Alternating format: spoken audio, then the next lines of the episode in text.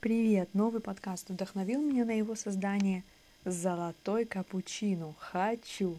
Капучино с настоящим золотом. Подают такую красоту в отеле Emirates Palace, Дубай. Пусть все ваши «хочу» мотивируют к действиям в получении желаемого. А еще хочу добавить про чакры, страсть и деньги. Посетила один вебинар симпатичной мне девушки-маркетолога. В голове крутится теперь то, что от нее услышала. Есть какая-то магия в этом.